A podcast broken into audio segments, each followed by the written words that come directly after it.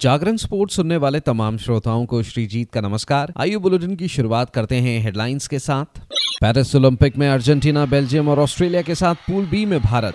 England के खिलाफ पहले दो टेस्ट से बाहर हुए Virat Kohli. ICC T twenty team of the year 2023 में चार भारतीय सूर्य कुमार यादव बने कप्तान।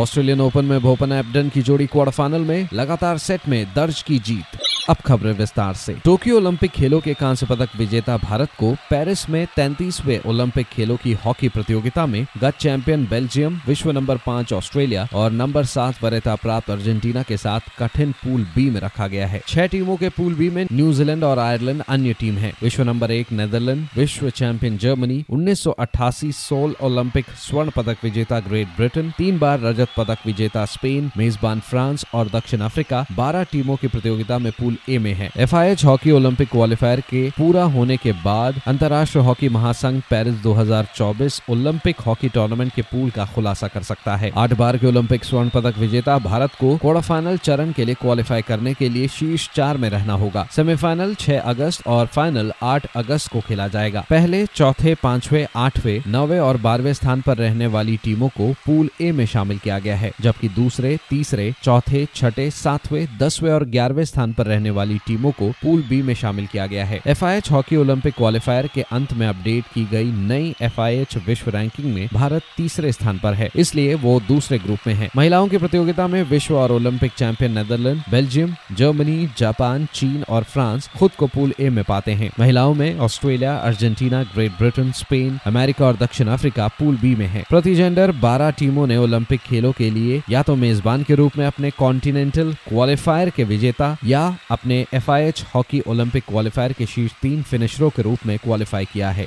अब खबर क्रिकेट की दुनिया से। विराट कोहली ने इंग्लैंड के खिलाफ खेले जाने वाली पाँच मैचों की टेस्ट सीरीज़ के शुरुआती दो मुकाबलों से निजी कारणों के चलते अपना नाम वापस ले लिया है। भारतीय क्रिकेट कंट्रोल बोर्ड ने विराट कोहली के नाम वापस लेने की जानकारी दी। बीसीसीआई ने विराट कोहली को लेकर एक प्रेस रिलीज़ जारी की, जिसमें भारतीय बैटर के नाम वापस लेने के कारणों का खुलासा किया गया। इसमें यह भी बताया गया की उनके रिप्लेसमेंट का ऐलान जल्द की जाएगी। उनके रिप्लेसमेंट का ऐलान जल्द ही किया जाएगा।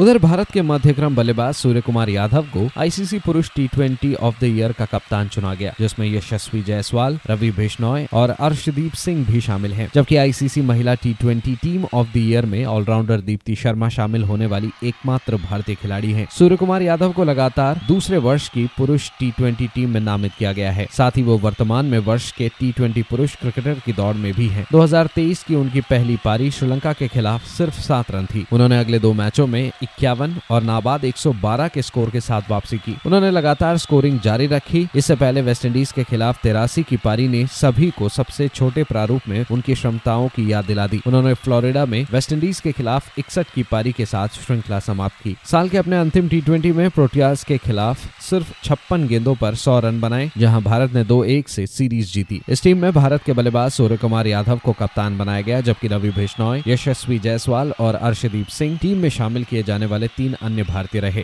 अब खबर टेनिस के दुनिया से, जहाँ भारत के रोहन भोपन्ना और ऑस्ट्रेलिया के उनके जोड़ीदार मैथ्यू एबडन ने नेदरलैंड के वेस्ली, कुलहॉफ और क्रोएशिया के निकोला मैक्टिक की जोड़ी को सीधे सेटों में हराकर ऑस्ट्रेलिया ओपन टेनिस टूर्नामेंट के पुरुष युगल क्वार्टर फाइनल में जगह बनाई। भारत और ऑस्ट्रेलिया की दूसरी वरीयता प्राप्त जोड़ी ने कुलहॉफ और मैक्टिक की दुनिया की पूर्व नंबर एक जोड़ी के खिलाफ सात छह सात छह से जीत दर्ज की। बोपन्ना और एबडन की जोड़ी ने दोनों सेट में शुरुआत में ही सर्विस गवाई, लेकिन चौदहवीं वरीय जोड़ी के खिलाफ वापसी करते हुए जीत दर्ज की। बोपना और एबडन क्वार्टर फाइनल में मैक्सिमो गोन्जालेज और अंद्रेस मोल्टेनी की अर्जेंटीना की छठी वरीय जोड़ी से भिड़ेंगे। बोपना की सर्विस ने शुरुआत में उन्हें निराश किया। पहले सेट के दूसरे गेम में उनकी सर्विस तोड़कर विरोधी जोड़ी ने 15 मिनट के भीतर तीन शून्य की बढ़त बना ली। हाल में डेविस कप से संन्यास लेने वाले बोपना ने हालाँकि कुछ शानदार बैकहैंड के साथ वापसी करते हुए अंक जुटाए।